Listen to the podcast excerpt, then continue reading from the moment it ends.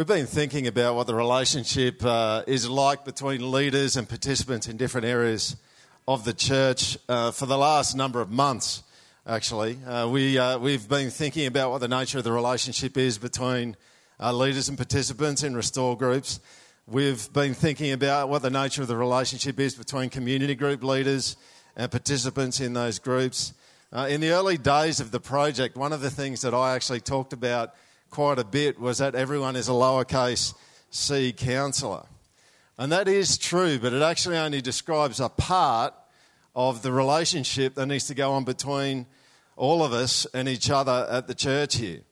Um, it, it, just it doesn't kind of capture everything. And part of the problem that we've actually had at different times, and many of you are new, so you wouldn't know this, is there's probably in the in the past for the project, there's been some times where we've overstepped and we've just we've kind of been a little bit too intrusive in people's lives because and I look back on it and I just go, oh, the, the, the idea that we are regularly giving counsel to each other is true. But is that the essence of the nature of the relationship to go on between us? Is that we're each other's counselors? And I want to just tweak it a bit today because I don't think it is. Um, and, and I wonder, as you sit here today, how you would answer this question. How would you describe the way relationships are meant to work in the church? Good question, right? Now, straight up, some of you would probably think brothers and sisters, family, right? And you would be right. But the interesting thing about family is family doesn't describe the way that you relate to each other, it describes the fact that how you are related to each other. And who knows that there are many different permutations of family relationships? Yeah. Lots of different ways that brothers and sisters relate to one another. I mean, even married couples. Um, you can be married and not be friends, right? That's how it can roll. So I wonder as, as you kind of join the leadership, as we all kind of gather together and we move on this bus to uh, Restoration Church, the beginning of February. Um, I wonder how you think about relationships between each other. What should it be like? How should we relate? How would you articulate it? How would you describe it?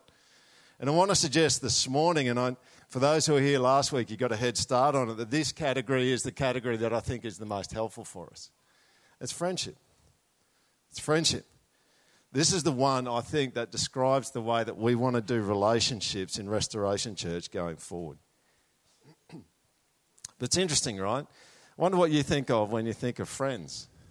Let me give you a few friends or types of friends that you might hear around the place. Here's one a fair weather friend. A fair weather friend. These, these are the people that only hang around for the good times. They're superficial. They might want to talk about their deeper stuff, but as soon as you start talking about your deeper stuff and the trouble that goes on in your life, they kind of disappear on you. They switch off. Here's another one Facebook friend. Right? Facebook friend. There's probably not that much needs to be said there. You know. Um, this is a weird kind of friendship, isn't it? A Facebook friend. I mean, would you call it a friend? If someone's officially your Facebook friend. You know, one of the things that you can do with your friends on Facebook is you can unfollow them. So it's kind of like I'm on Facebook, I'm your friend, but I actually don't want to know anything that's going on in your life. That's, that's what unfollow actually means. Uh, in a lot of ways, Facebook friendship doesn't fulfill most of the categories we understand as being uh, important in having a genuine friend. Uh, I have a bunch of Facebook friends, and they're not my friends. Uh, and I'm sure that you probably do too, not in the true sense of the word anyway. Here's another one. Here's another kind of friend circumstantial friend. Circumstantial friend. These are the ones who are friends with you because you're in the same time and place together. Uh, one example is work friends. You might have a friend at work, but if work got taken away, you're not really friends anymore. You just don't see them anymore. You don't talk to them. It's not always the case, but there's, there's friendships like that. I'm not saying it's a bad or a good thing, I'm just saying it's a thing. Um, if it wasn't for work, you wouldn't continue to be friends. Well, here's another one. What about uh, this one? A close, loyal friend. Now, these are gold, right? Um, these are the friendships that stick with you. These are the people who have your back, the ones that stay with you through thick and thin. You might call them your best friends or your best friend. And who knows that these kinds of friends are actually very rare? They are. I mean, chances are that this morning, even as I speak of this, some of you are thinking, I wish I had one like that. They are rare. You know, one of the things that's true from Scripture, and also it's borne out in, in reality, is we are relational beings, and relationships are really important to how our life goes. There's no real surprise about that. You know, we, I could go on about different types of friendships. You can do a search on Google, and you'll find lots of different types of friendships. Um, and, I don't think we want to get everyone on the same level as a close, loyal friend. I mean, there are different levels of friendship, and we need to be okay with that. And we'll deal with the reason for that next week. But let's just say at this point in time that there'll be different, different levels of friendship that you'll have with different people. You know, sometimes even uh, people who have been close, loyal friends at one time maybe aren't close and loyal now. Um, and then there's people, probably even now, that you know that aren't close, loyal friends that as you walk together over a period of time will actually become that. But they're not that right now. So we don't want to expect that someone's going to be a close, loyal friend straight away. Let me sum all this up with this close friendships are rare. And I want to say to you this morning that if you've got one, be thankful for it. They are very, very precious. one of my pet peeves when I was a kid was moving school. I didn't uh, have to do it too many times, but I had to do it twice once at the end of grade four and once at the end of grade nine. Um, and on both occasions, the introvert in me took over in the new school. All right?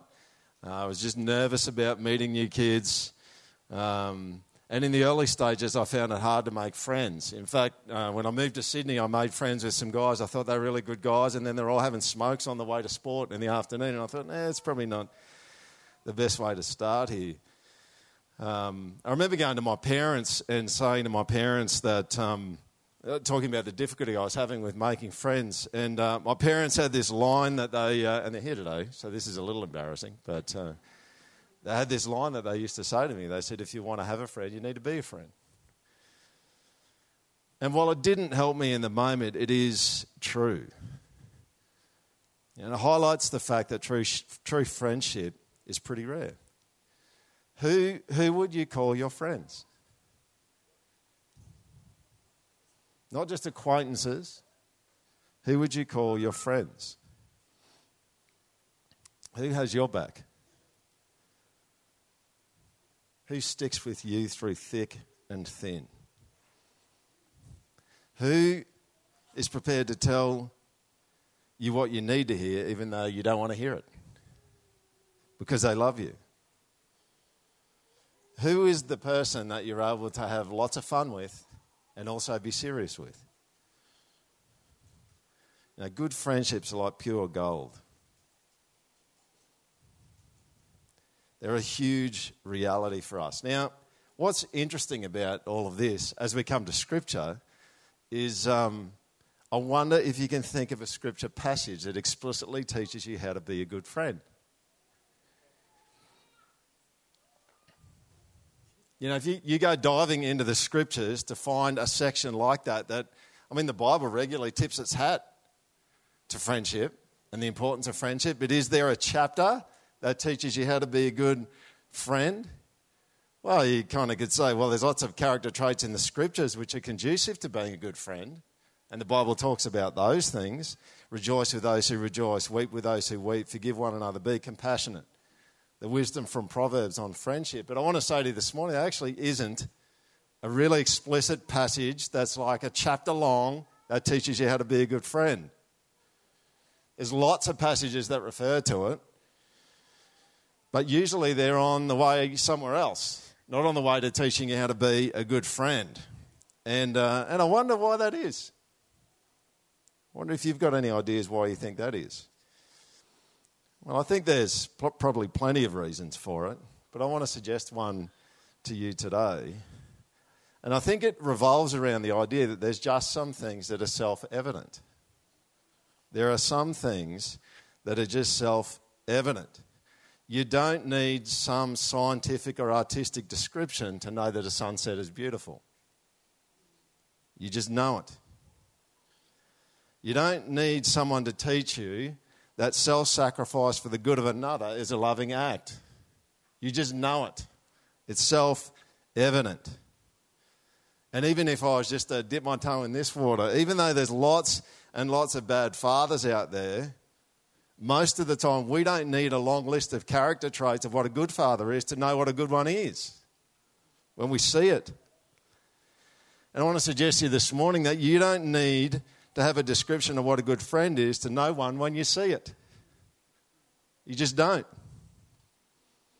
It's self evident. And so when we go to the Bible, let me just expand the question out a little bit further.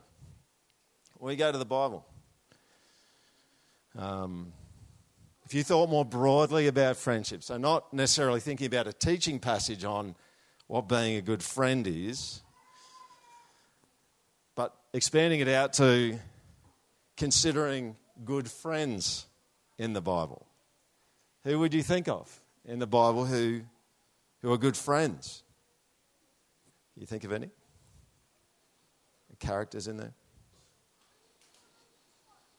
I expect if uh, you know your Bibles a bit, then you'd probably put the relationship between David and Jonathan in the Old Testament, probably in your top three, I would think, in terms of friendship. Now, granted, it was a very unique and close friendship, um, one of which that most of us might only have one, maybe two in our whole lifetime, if we're blessed. So we shouldn't expect that all, the, all of the dynamics of Jonathan and David's friendship would show up all over the place. But I think we can see some of the principles of, uh, of friendship in Jonathan and David's friendship. Let me give you a little bit of background. We're going to spend the rest of this morning just uh, quickly looking at Jonathan and David. Give you a little background to uh, Jonathan and David and their backstory, and then we'll look at what we can learn from them about friendship. Jonathan is the son of King Saul. Saul was the first king of Israel. He was appointed in 1 Samuel 9 after the people disobediently asked for a king and rejected the Lord. Previous to that, people were ruled by judges and deliverers, which is uh, hence the name of the book of Judges. Saul did okay for a little while, and you just need to know that Jonathan is a boss, right? He is, he's a tough guy. He's a, he's a military leader. He uh, defeats a garrison of the Philistines. It was a Geba in 1 Samuel 13, and then 1 Samuel 14. He and just his armor bearer attack this uh, Philistine outpost on their own, take a big risk. Um, Jonathan is a tough guy. And as we watch the story unfold in 1 Samuel, we find out that Saul starts to do some things which are pretty dodgy. And in the end, God says to him, I'm rejecting you as king. After Saul's been rejected, God sends Samuel to anoint David king. Now, Saul's still on the throne at this point. Samuel goes and he anoints David king. This is 1 Samuel 16. And eventually, what happens is God sends this oppressing spirit to, uh, to Saul to oppress him. And this is where we see the kind of the first connection between David and the, uh, the house of Saul in 1 Samuel 16. You can read that with me. David came to Saul and entered his service, and Saul loved him greatly, and he became his armor bearer. And Saul sent to, uh, to Jesse, saying, Let David remain in my service, for he has found favour in my sight. And whenever the harmful spirit from God was upon Saul, David took the lyre and played it with his hand. So Saul was refreshed and was well, and the harmful spirit departed from him. Is it David in the courts of the king? And now, we're not told about it, but I reckon this is probably where David met Jonathan. Um, now, you can see where this is going, right? There's. Uh, this is complicated, you know. Like people in counseling, they talk about multiple or dual relationships, wearing different hats, right? This is interesting, isn't it? You've got the guy that has been anointed to be king in the presence of the king that's been rejected. Like, what could go wrong? What could possibly go wrong? as the story goes on, David fights Goliath in 1 Samuel 17. Uh, Paul, uh, David starts getting um, a bunch of attention, and then Saul starts getting really jealous of him in 1 Samuel 18. Um, and in the middle of this rising kind of problem, there's this sublime statement about um, Jonathan and David's friendship. As soon as David had finished speaking to Saul, um, my ins- insertion there about Goliath, the soul of Jonathan was knit to the soul of David. Jonathan loved him as his own soul. And Saul took him that day and would not let him return to his father's house. Then Jonathan made a covenant with David because he loved him as his own soul. And Jonathan stripped himself of the robe that was on him and gave it to David, his armor, and his armor, and even his sword and his bow and his belt. Now, there's a bunch of things going on here. But look at this. This is a, this is a close bond, isn't it? The immediate bond between the two. Uh, loved him as he loved himself. What's being described here is a very, very deep friendship. He forms a covenant with him.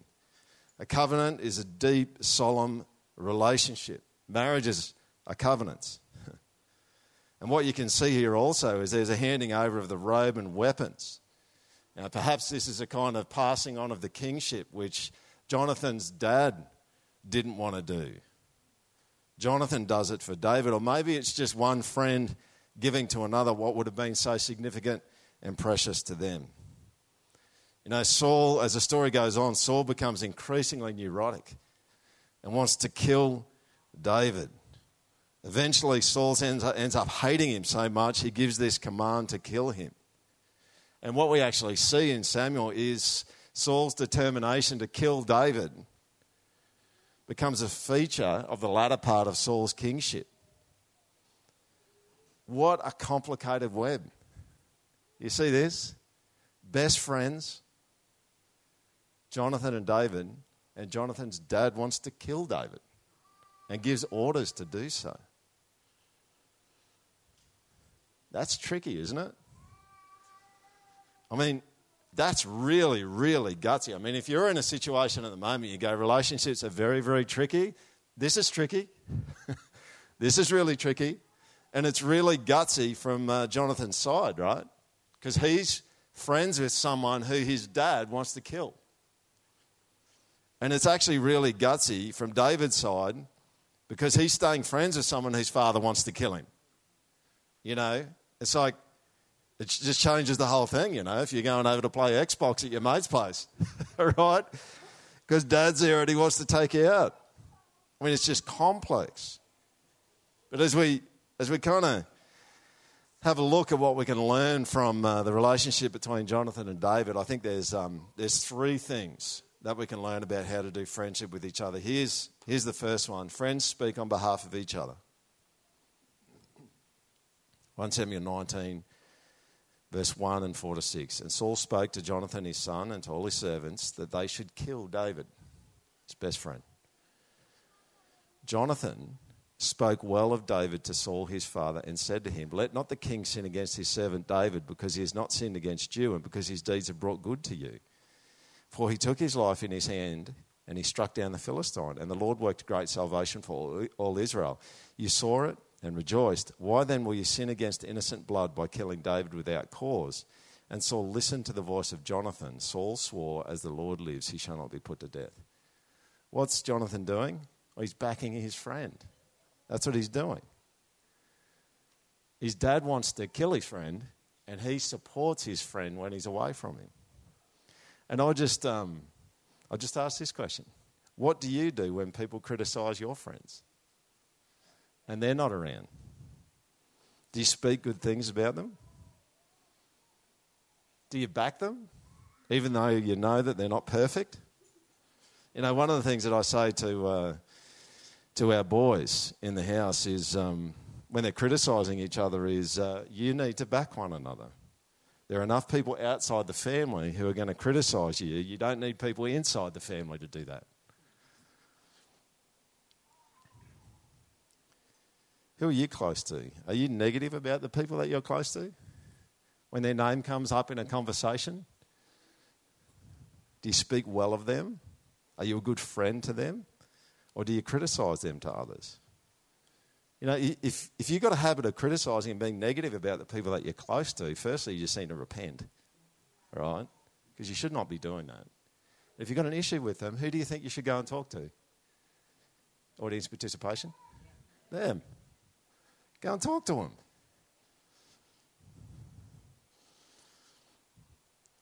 Friends don't gossip about each other. If you want to be a good friend, speak well about each other, especially when you're not with them. This is what we want, isn't it? I mean, do you want to be part of a church like that? Where we would speak well about one another when we're separate from each other. When someone criticizes someone that you know and you don't buy into it, you just you be a good friend at that point. You just go, no, I'm not. I'm not going there. If you've got a problem, you go and talk to them. But I love them and I'm backing them. We defend each other. That's what we need to do. Second one. You see this from uh, Jonathan and David too. Friends put themselves in harm's way for each other. This is 1 Samuel 20. Let me um, let me just give you a bit of background before I read this. 1 Samuel 20 outlines this big plan between David and Jonathan, which they work out together so that David doesn't end up in a really dangerous situation. And a key part of the plan is that there's going to be this festival, and Jonathan's going to be there, but David's seat is going to be empty. David's not actually going to go. And Saul notices David's absence at this festival, um, and Jonathan defends him. And, and this is the. Uh, part of the, uh, the narrative that we'll read here 1 Samuel 20, 30 to 33. Then Saul's anger was kindled against Jonathan. He said to him, You son of a perverse, rebellious woman. I'm assuming the mum wasn't around at that point. Um, maybe she was. Uh, do I not know that you have chosen the son of Jesse to your own shame, that's David, and to the shame of your mother's nakedness? For as long as the son of Jesse lives on the earth, neither you nor your kingdom shall be established. Therefore, send and bring him to me, for he shall surely die. Then Jonathan answered Saul, his father, Why should he be put to death? What has he done? Look at this. But Saul hurled his spear at him to strike him.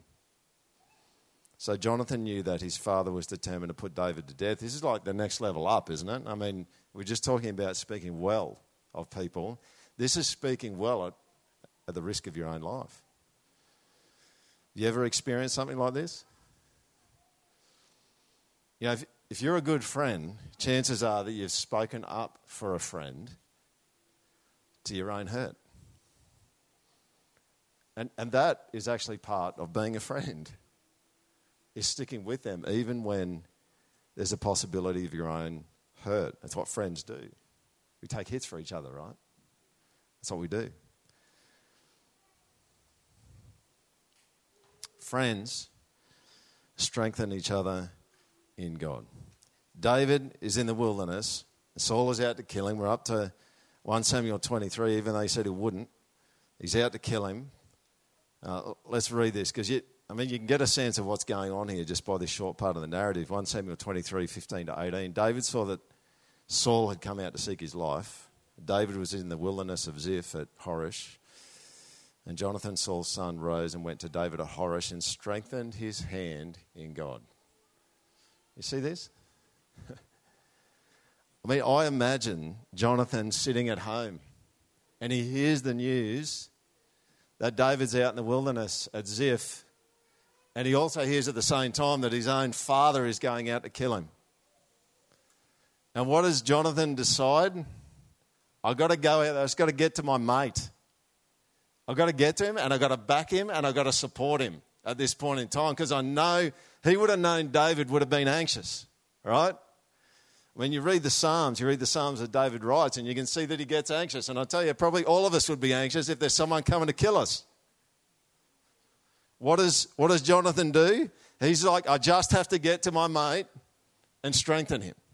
That's what I need to do. And this is what friends do friends strengthen each other in God. And, and this is a part of friendships that's outside the scope of those who don't know Jesus. There's lots of good things that can happen in friendships all over the place, but you know, the really deep stuff, you know, if, if the center of what it means for us to be human is our orientation to God, And scripture speaks about that over and over. Then there's nothing more significant and precious than someone coming along and strengthening us in that space. Jonathan knows that this will be a pressure point for David, and he finds a way to get to him and point him to God and his purposes. And this is actually the last known contact between the two. What a risky thing for Jonathan to do. It's two family members. One's trying to kill David, the other one's on his way to help him. What does, what does Jonathan say to, to David? What, what is he up to? Well, he tells him not to fear. That's a good encouragement. You know, if you're thinking about something you could say to your friend who's anxious, you say, don't give in to it. Don't give in to it. Don't fear. What else, what else does he do? Well, uh, Jonathan always also reminds David of the certainty of God's plans and purposes. The hand of Saul won't find you. And this is, this is what friends do. I mean, there's other things that friends do, but if you have got a sense that someone in Restoration Church, project at the moment, but in Restoration Church is fearful, and you're close enough, and it won't be weird for you to just get in there and encourage them not to give way to fear and to remember that God's plans and purposes are strong and sure, that's a good thing to do, isn't it? Is anyone with me on that? That'd be a good friend. That'd be a really, really good friend. You know, situations can get so overwhelming and blinding. And don't we need friends to come in who aren't blinded by them, who can keep optimistic about who God is and what He's up to? We need to be reminded of that. I've had that over and over and over again. My best mate in Kurt has done that for me so many times. He's in Sydney. Uh, my mate Kurt's in Sydney. We often talk on the phone, probably every week almost. And there's situations that I get in where it's just blinding for me. And what does he do? He's not blinded by it. He can see what God's up to and he says, Don't give in. Keep going. He stays optimistic about God, what he's up to, even when the situation for me is, is difficult and blinding. Do you do this for other people? Who knows that we need it? Does anyone know that? Who does it for you? Who, who's just got a keen sense that whatever your name is, they, they, they just they sit at home and they go, I just don't think they're, they're going very well at the moment. And sometimes we can all, who knows you can be in your own personal wilderness? You can be, right? You can just be in your own personal wilderness. And you know, the cool thing about technology is uh, you don't have to get on a horse to get to each other. Right? Isn't it true? You can send a text. Some of you do that. You send texts, you send Bible verses, you send encouragements, you go over in person. That's the kind of relationships we want to be having in Restoration Church, isn't it? That's the kind of thing we want to be doing. We want to be good friends to each other. If we know that someone's struggling, go and strengthen their hand in God. It's a weird thing to say, right? But you could be walking out the door and someone in your house goes, What are you doing? It's like, Well, I'm going to strengthen someone's hand in God. No, it's weird, right? But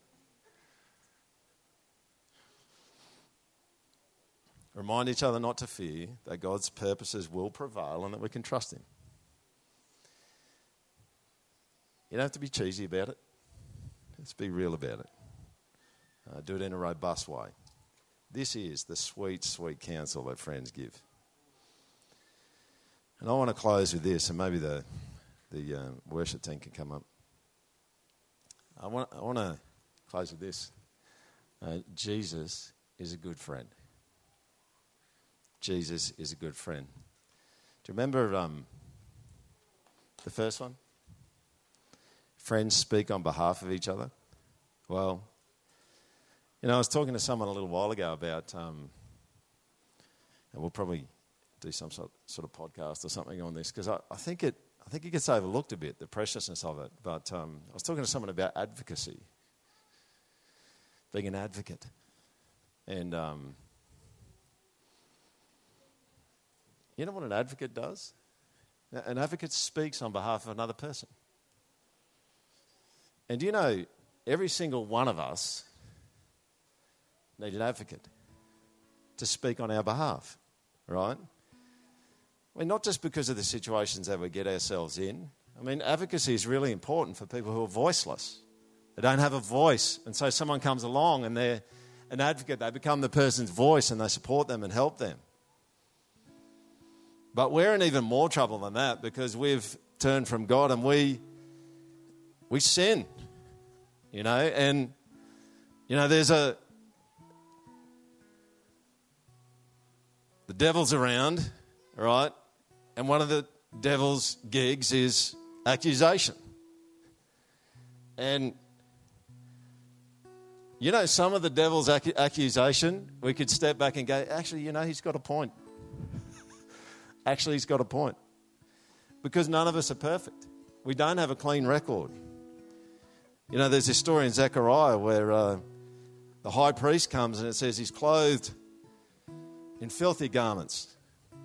And uh, the devil shows up and God's there. And yet you read this, this story in the prophet and you just go, this is not going to end well. This will not end well. Like you, you just can't be in the presence of God in filthy garments. Like, and the, the accuser's there, the devil's there to accuse. He's got a point. So you know what the high priest needs in that in that picture is the high priest needs an advocate, someone who can speak on behalf of him. But it's not just to the devil because our record, no, God's the one who is the judge. And so uh, we find ourselves on the wrong side of the law.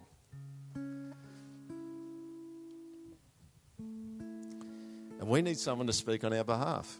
And I want to say to you, Jesus is a good friend. You know why? Because he's, he's our advocate, he speaks on our behalf. 1 John 2, verse 1 My little children, I'm writing these things to you so that you may not sin. But if anyone does sin, Here's the good news, right?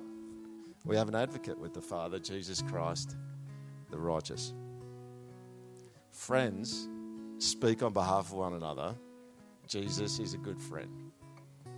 He speaks on behalf of you. Remember the second one? Friends put themselves in harm's way for each other. Wow. It's not much needs to be said here, right? John 15, 13. Greater love has no one than this, that someone lay down his life for his friends. That's Jesus. Jesus is a good friend. You remember the third one I said? Friends strengthen each other in God. Well, Jesus does this too. Uh, we see him doing it in action with Simon, Peter. In Luke 22, Simon, Simon, behold, Satan demanded to have you that he might sift you like wheat. But I have prayed for you that your faith may not fail. And when you've turned again, strengthen your brothers.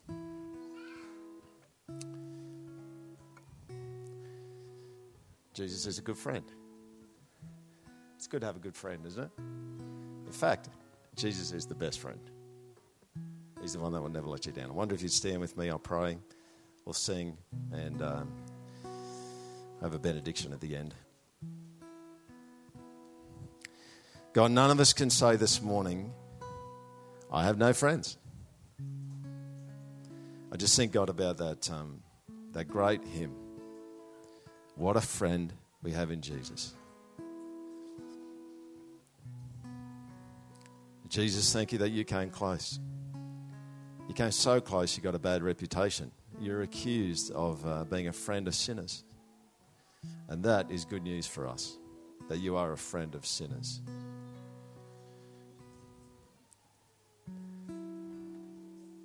Jesus, I, uh, I thank you that you're a good friend to us. I pray that you'd help us to be a good friend to you and good friends to each other. God, as we look to, uh, to transitioning into Restoration Church at the beginning of February, God, grow us in our ability to be good friends one to another. Amen.